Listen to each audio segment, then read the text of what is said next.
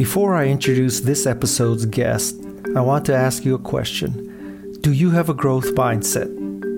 My guest is Bob Cialdini. He is a professor emeritus at Arizona State University. He influences almost every marketing, evangelism, and sales decision that I make. His book, Influence The Psychology of Persuasion, is the guiding light for how I conduct business, and in many ways, how I live my life. In short, Cialdini is the godfather of influence. He is to changing people's minds what Martha Stewart is to changing people's lifestyles. Have you ever wondered how to optimally respond when someone thanks you? Keep listening and you'll find out. I'm Guy Kawasaki, and this is Remarkable People. And now, here is Bob Cialdini.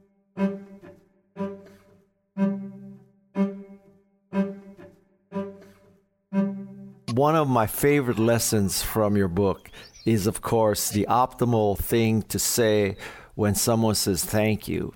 And in your book, you say it's more than you're welcome. It's also, I know you would do the same for me. Yeah. Now, I read that years ago. So bring me up to speed. Is that still optimal? It is. And I liked especially the tense that you used there. It shouldn't be, oh, I know you would have done the same for me. That's somewhere in the past. I know that you will do the same for me okay. in the future. Right? Okay. So you wanted to move. You, you, would do the same for me in this in the future, rather than if the situation had been reversed, you would have done the same for me. Don't don't point them to the past that's gone. I'm going to say. I know you would do the same for me if the situation were ever reversed. Yeah. Well, I have told that story with full credit, actually, in many cases, with your book uh, cover on the screen when I tell that story. So I have I have proselytized the the word of Bob all over the world because I just well, love that story.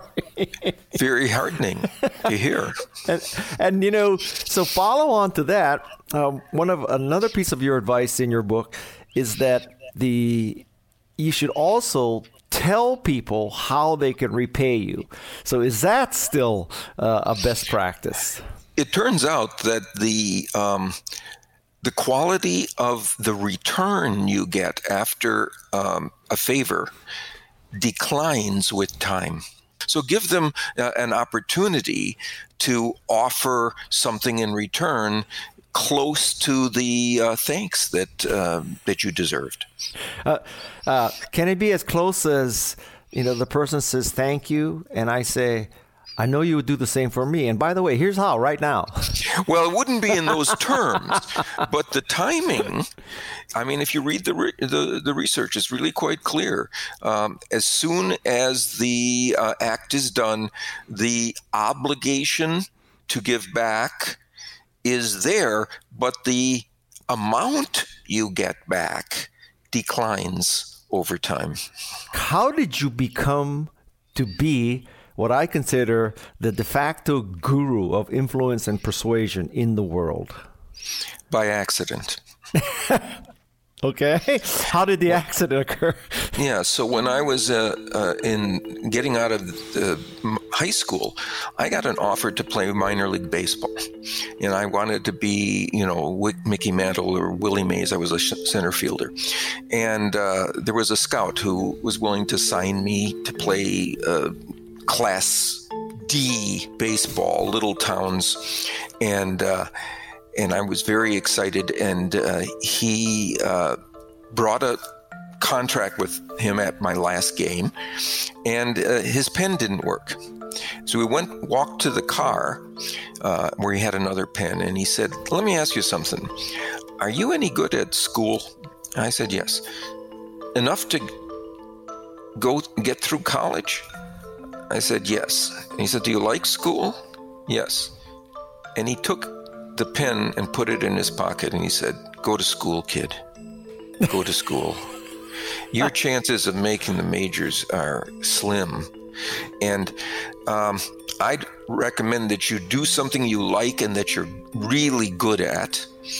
And uh, and so we're talking here today because I didn't go try to be a, a, a, major league baseball player, which would have failed completely. You know, I would have wound up in the major leagues and uh, not in the minor league. I'm sorry, in the minor leagues in some small town in Nebraska, right? And uh, I, my career would have ended there. And uh, maybe by the time I figured out that I was uh, not good enough, uh, maybe I would have had a, a wife and maybe even a, a baby I wouldn't have been able to go to school at that point. I would have been the assistant manager of the Pizza Hut in Cozad, Nebraska. Instead, you and I are talking.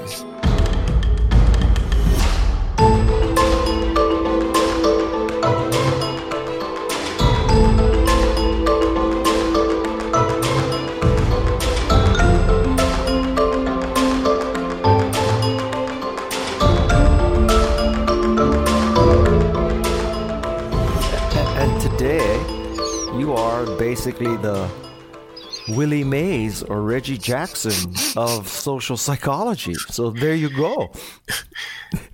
Yeah, well, thank you for that. But I, I, I, recognize that it was a fork in the road, and that and and sometimes luck and serendipity have a big role in um, in where we go and how far we go.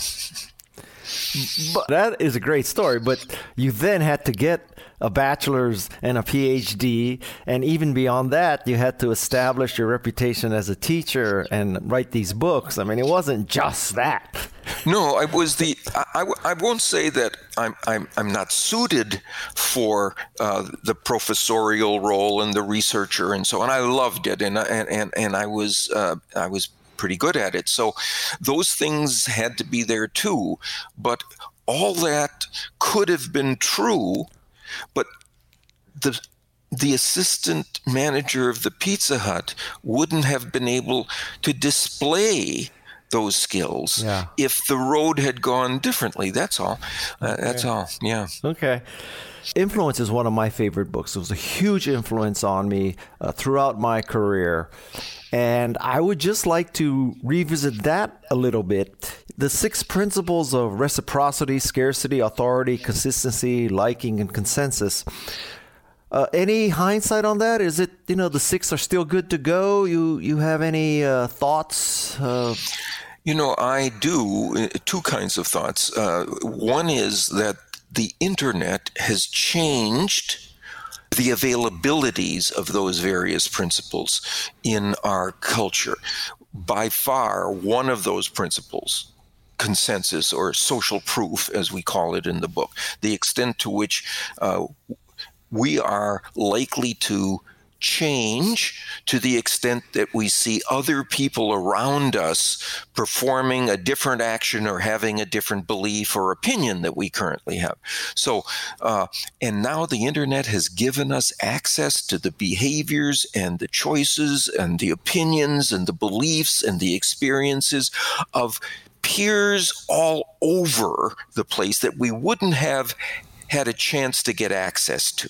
That's certainly one thing. It's not that the six principles have changed in their power as human tendencies, it's just that we have access to information about what others around us, like us, are doing, are choosing, are believing, and so on. And we're much more likely, as a result of those. Uh, of, of those sorts of information to use them in ways that uh, didn't didn't exist when I first wrote that book. Now, is this good news, bad news? Because I I'm a glass half full kind of guy also, but for every for every benefit that you just mentioned, there's also the ability to create fake consensus today. Yes, right. There is, and the the uh, review sites, for example, that yes. have numbers of stars and ratings and so on, are in constant combat with the fakers, the people who are trying to uh, provide phony reviews or uh, sometimes they pay for reviews of, of, of other people's to do it. And so those re- review sites have algorithms now designed to identify and weed out those fake reviews. But of course, uh, the the fabricators are going to find other ways to get around that. So they're in a constant battle with it. Nonetheless, there's research uh, to show that of people who buy uh, uh, uh products and services over the internet, over 90% look to product reviews first before they choose and are greatly influenced by them. You and I are both authors, and I would say if if somebody said to me, "Guy, you could either have the New York Times review your book, or you could have a four and a half or five star rating on Amazon, which would you pick? I would pick the Amazon rating over a review by the New York Times book review. I agree. If your interest is uh, not getting some sort of elite acknowledgement, but other, but but to get your message out and get people interested in buying your book because uh, peers have recognized the quality of it. They even have a term for this. I'm going to call it peer-suasion instead of persuasion. It's very powerful. Peer-suasion is uh, all the rage right now. Bob, you are a master of coinage of phrases. So I love peer-suasion. That's fantastic. Is that book the next book? Well, it's uh, certainly a candidate. Yeah. Okay. You better you better trademark that before I grab it. well, speaking on the P words, so we started with peer-suasion, and one of your latest books, or perhaps the latest book, is Pre-Suasion. So, can you explain the difference between persuasion and pre-suasion? Yes. Uh, persuasion is the uh, is it refers to what you do as a communicator to put into your message to arrange for people to move in your direction. What do you you you, you can describe scarcity, you can describe uh, credibility, uh, you can describe social proof, uh, authority, all these kinds of things that you can put into your message uh, that inclines people to say yes to it. Pre-suasion is not about what you put into your message, it's about what you put into the moment before you send your message. To make people more um, sympathetic to it before they encounter it. Now, that sounds like some kind of magic, right? How, how do you get people to agree with a message when they don't know what's in it? mm-hmm. Well, as a communicator, you know what's in it. So it's if it's possible to focus people on an idea or a concept that is related to the core element of your message before they receive the message when they then encounter it, that concept, they will be more favorable to it. Let me give you an example. Uh, a study was done uh, in um, uh, uh in in which marketers walked up to people on the street and and gave them a flyer asking them if they wanted to try a brand new soft drink that's not even on the market yet, right? And but to do it, they had to give these people had to give their email address to this stranger. So he could send them a message about how to get this case of uh, new soft drink, right? And that produced about um, 29% assent right? 29% said yes. Okay, I'll give you my. The other half, right, got that same flyer, but before they received it, they saw at the top of the flyer the words, Do you consider yourself an adventurous person? it focused people on their adventurousness. And now 75% gave their email address to get something new. So you put people in mind of a concept like adventurousness that is related to the idea of trying something new, and you get an enormous um, leverage uh, as a result. The question I now have is so are you saying that persuasion and persuasion are both important, or persuasion is more important than persuasion? Uh, is there yeah. a is it no, either a, or, or what is it? It it's it's the first thing you said. They're both important, but one of them persuasion is where we have always focused our efforts as communicators. Uh, and and we have been remiss in recognizing that there's a moment before we deliver our message that can be just as powerful in moving people in our direction. Um, and and uh, I, I, see it all around me now that I've thought about this idea, but I uh, uh, I know that uh, uh, other people have thought about this, but not in in such a, a, a, a detailed and conceptual way as I tried to do in the book to explain why this works the way it does.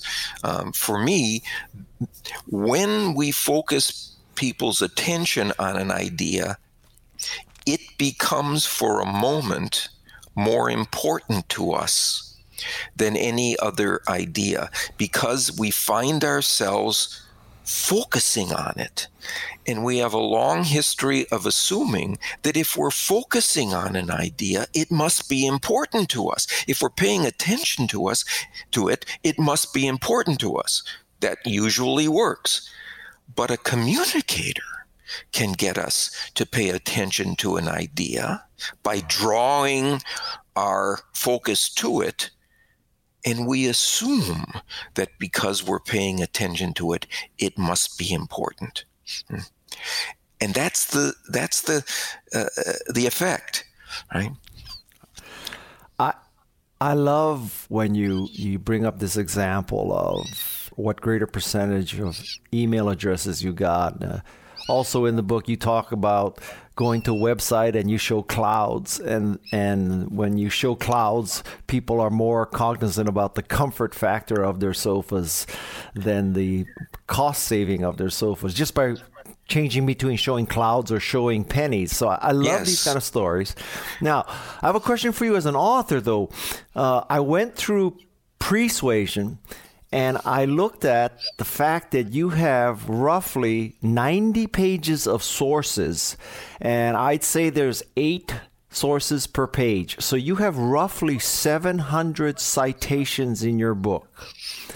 So the question is, how the hell do you do that? Is it is it you you're in you subscribe to the Journal of Social Psychology and you've read 700 studies and you said, "Wow, this is really interesting. I should put it in my book." Or was the order, well, I want to tell people about the power of persuasion. Let me go find some studies that support my thesis. So, which came first? In the case of um, persuasion, it is I I went to the journals, I went to all the articles, and I saw what worked based on the research. In the case of pre-suasion, uh, something happened to me that made me go into the literature to see if I could find confirmation of it. One Saturday, there was a knock at my door. There was a man asking me to contribute to a good cause after school programs for children in my district, right? But he didn't show me any credentials that he was from my school district. I hadn't seen uh, uh, any buzz in my neighborhood about these after school programs. But I gave him more money, about twice as much money as I normally give to people, right, who come to my door. And I remember closing the door and saying, What just happened there? this guy didn't use any of the principles I claim I've built my reputation on claiming are the ones you need to elevate your success. This guy didn't use any of them, and he got me to give twice as much as I normally do. What did he do? Here's what he did. Before he ever said a word, he brought his seven year old daughter with him. Yeah. And he focused me on children. And he focused me on children's challenges and children's needs and children's benefits, right? And then when he gave me the argument about the value of after school programs for children, I was already persuaded yeah. to that argument. I yep. was readied for it. And sure enough, it worked on me. And I remember saying to myself, oh, this is different. This is different than the process of persuasion. Let's go track it down in the existing literature. And uh-huh. before long, I thought, there's a book here.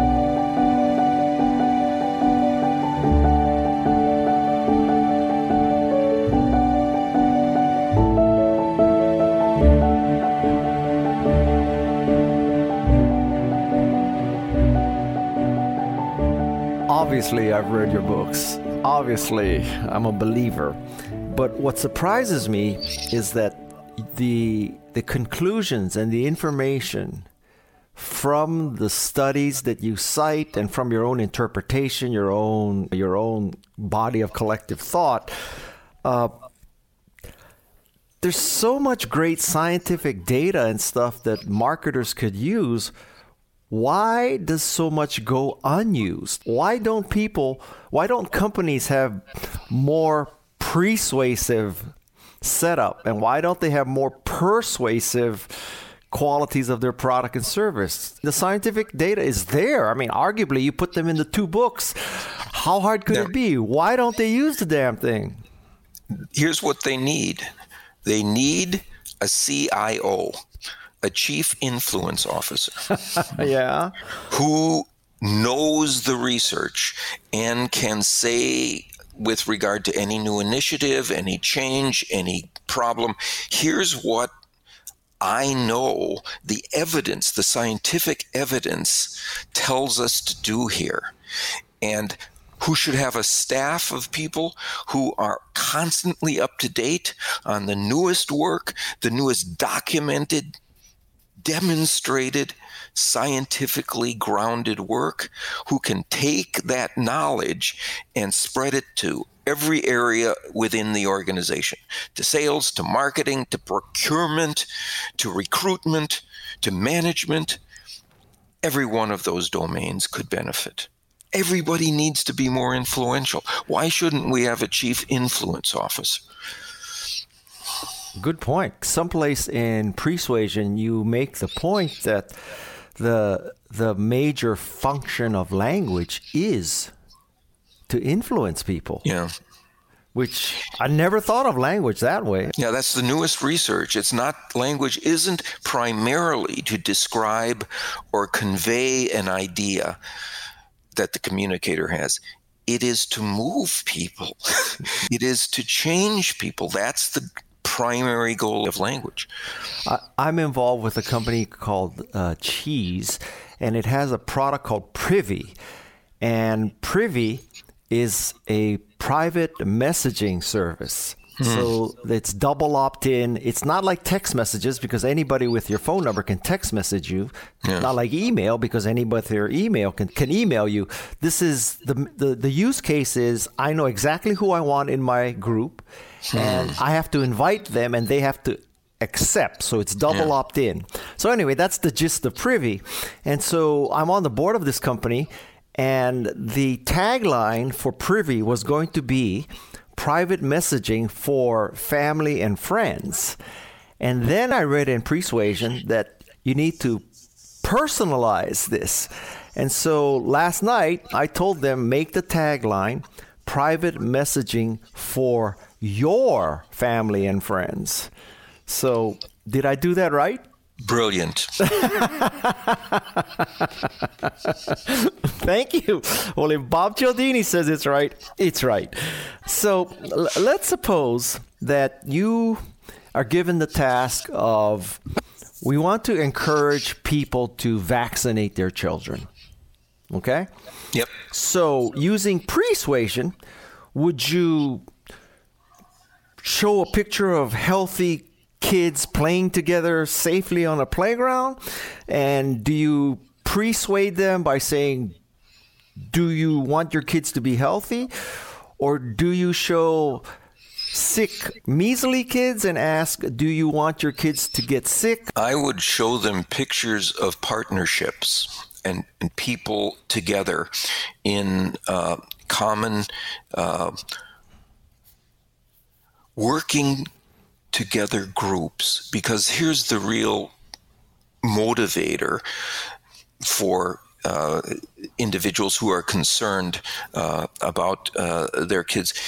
They're they're they don't want to be shunned by their neighbors, the kids, uh, mm-hmm. fellow uh, classmates, the parents of the kids who they are putting at risk, right, by leaving their child unvaccinated. Now, everybody in the class is at risk, right? Mm-hmm. So, what you want to do is move them from a focus on health and safety to a focus on togetherness and partnership right working together and being part of the team part of the group and belonging so persuasively uh, that- and then persuasively what i would do is i would get what we call a convert communicator to speak to the importance of vaccination.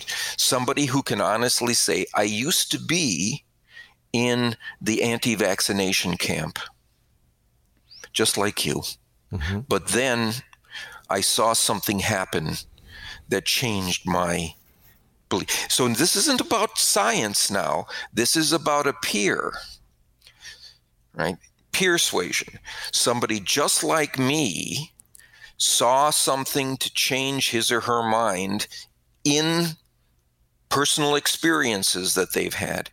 And now that message, I think, is more powerful than the kind of message from scientific authorities who can be easily dismissed as part of the scientific big pharma uh, uh, uh, co- uh, coalition trying to fool us.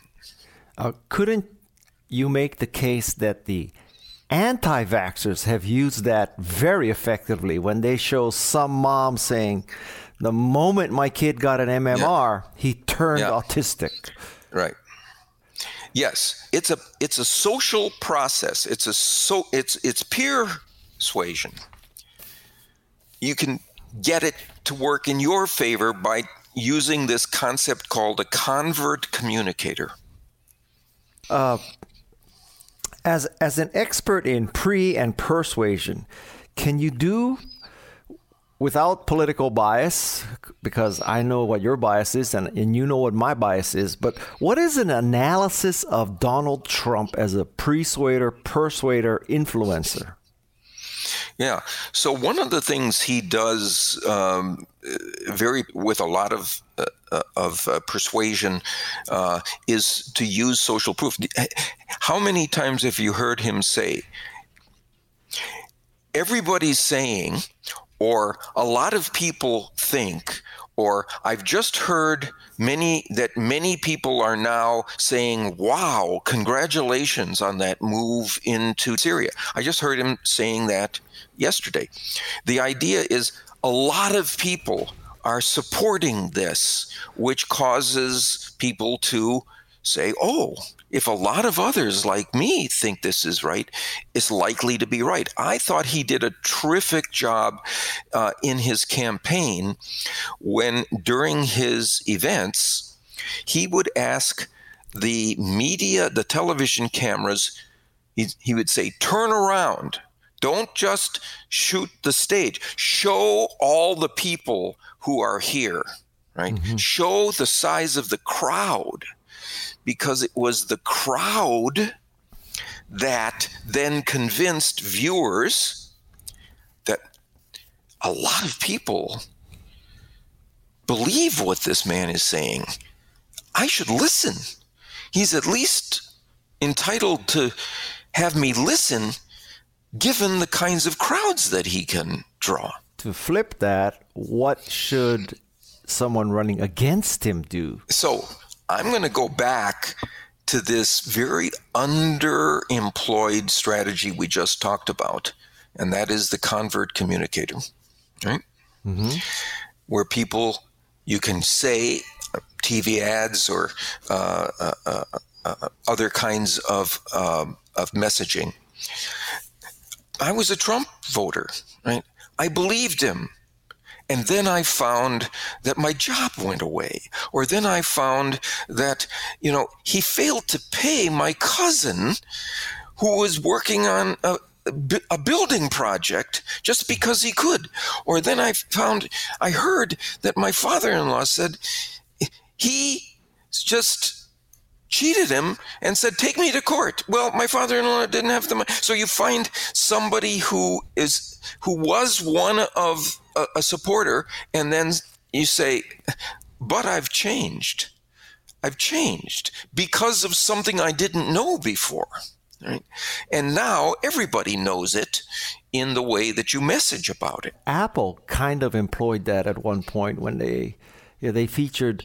I used to be a you know true believer in mm. Windows and MS mm. DOS, and mm-hmm. then I switched to Macintosh, and now yeah. I'm more creative and productive. Same concept where you, if you take somebody's message who was one of you, it's very difficult to disregard the validity of the message because this was somebody who believed what you believed. Right? You can't just say, "Oh, that's some wide-eyed uh, crazy man who, who, who, who, jumps at the newest product, uh, you know, Apple." No, this is somebody who once believed what you believed, but there's new information in the system. I should listen to the next thing this person says. One of the important offshoots of that is essentially you are not saying you are stupid. You are saying that I was just like you, and then I got more information. Because we're both smart, we should make a new decision based on the new information. It's not that we're dumb. We had the right. wrong information or incomplete information right. before. Is that the gist of it? That's the bullseye. You get people to d- distance themselves from a previous commitment by saying you weren't stupid, you weren't wrong, you weren't a dupe. At that time, the information that you had led to a reasonable choice, but we have new information now.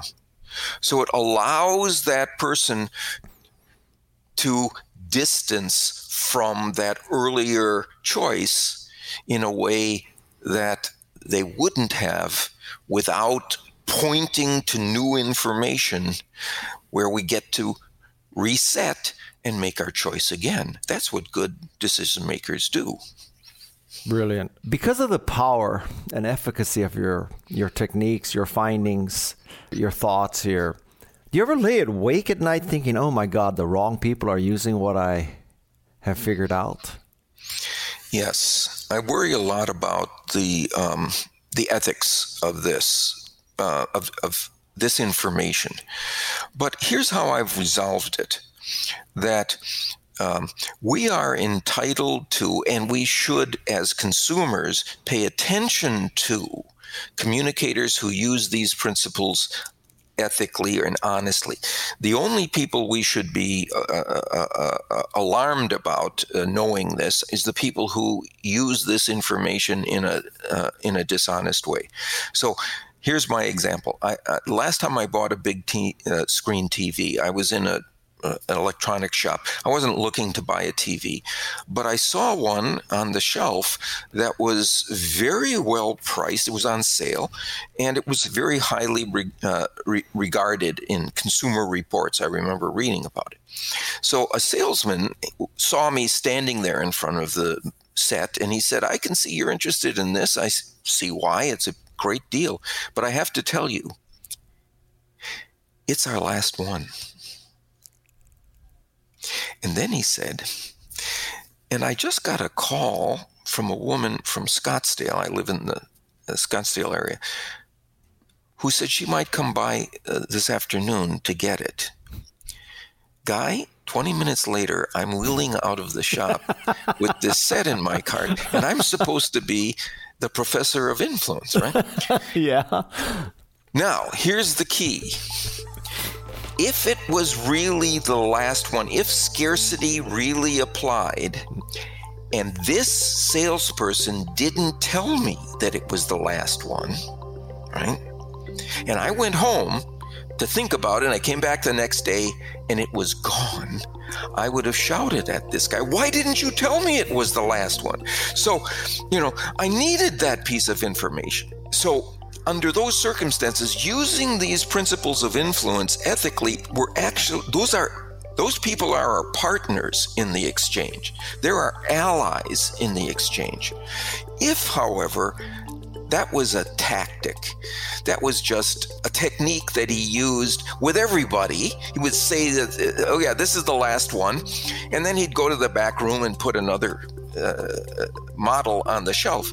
So here's what I did I went back the next day to see if he was honest with me. And he had been. Hmm. There was an empty spot on that shelf. So I went back to my office and I wrote a very positive review of that shop and that man. But if there had been another one there, hmm, I would have written a very negative review. So here's the implication we can't just be passive consumers, we have to go on the attack for people who use these principles, these practices unethically, who deceive us with whether there's real scarcity there, whether there's real social proof, whether there's real authority, and so on. If they lie to us, we have to we have to fight back. We have to sting them for that so they can't benefit in a regular way from that. And the internet now allows us to do that in ways that we just didn't have before.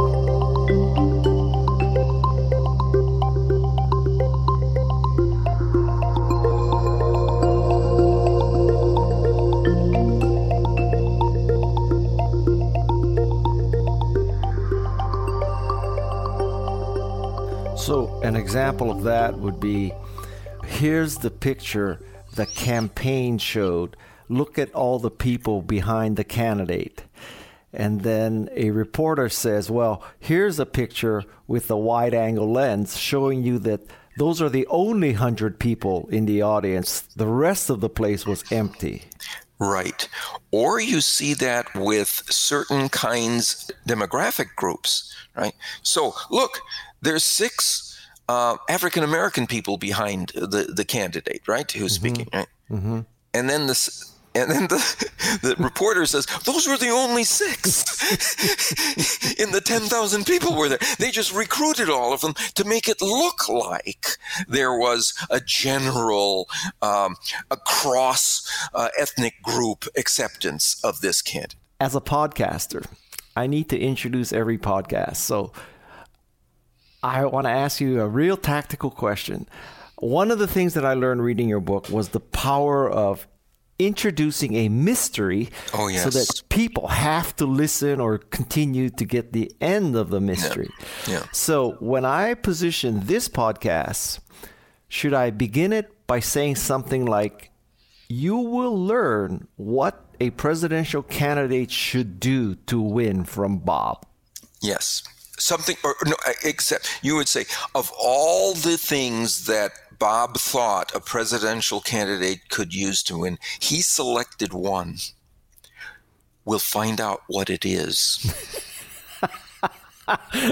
if you listen. so, okay, so to, to use, I just love this. So, uh, going along those lines, when I introduce Jane Goodall, I should say, I wondered what animal Jane Goodall would like to come back as. You will find out at the end of this podcast. Right. something like that. Yes, or you might say, I asked her uh, which she would come back as, and even more interestingly, why that one? And we'll find out. Oh my God, Bob, you Jane, are the man. In her words. oh, Bob, I'm going to let you go right now because my head is exploding with ideas about what I have to do and change. I, uh, I wish we had this conversation a month ago. You will foster the you'll you'll uh, uh, structure the introduction after after the interview, right? So you'll know which one to choose, yes. right? Yes. Yes. That's persuasion, man. That's pre-suasion. So if if I were to throw all your techniques into this, I would start off by asking a question like, "Are you interested in learning about?" Or are you interested in learning how to optimize your life from people? Right. And that that's the persuasion sets sets people up yes. for. Are you a lifetime learner? Uh a lot of people are going to say, and especially for pieces of information that will benefit you personally and professionally? Well, I've got the podcast for you. Because that's what we're going to do.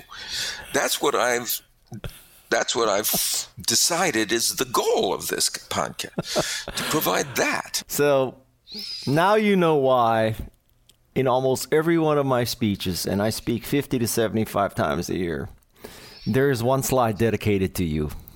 Oh. Because your your information is just it's priceless, it's timeless, it's effective.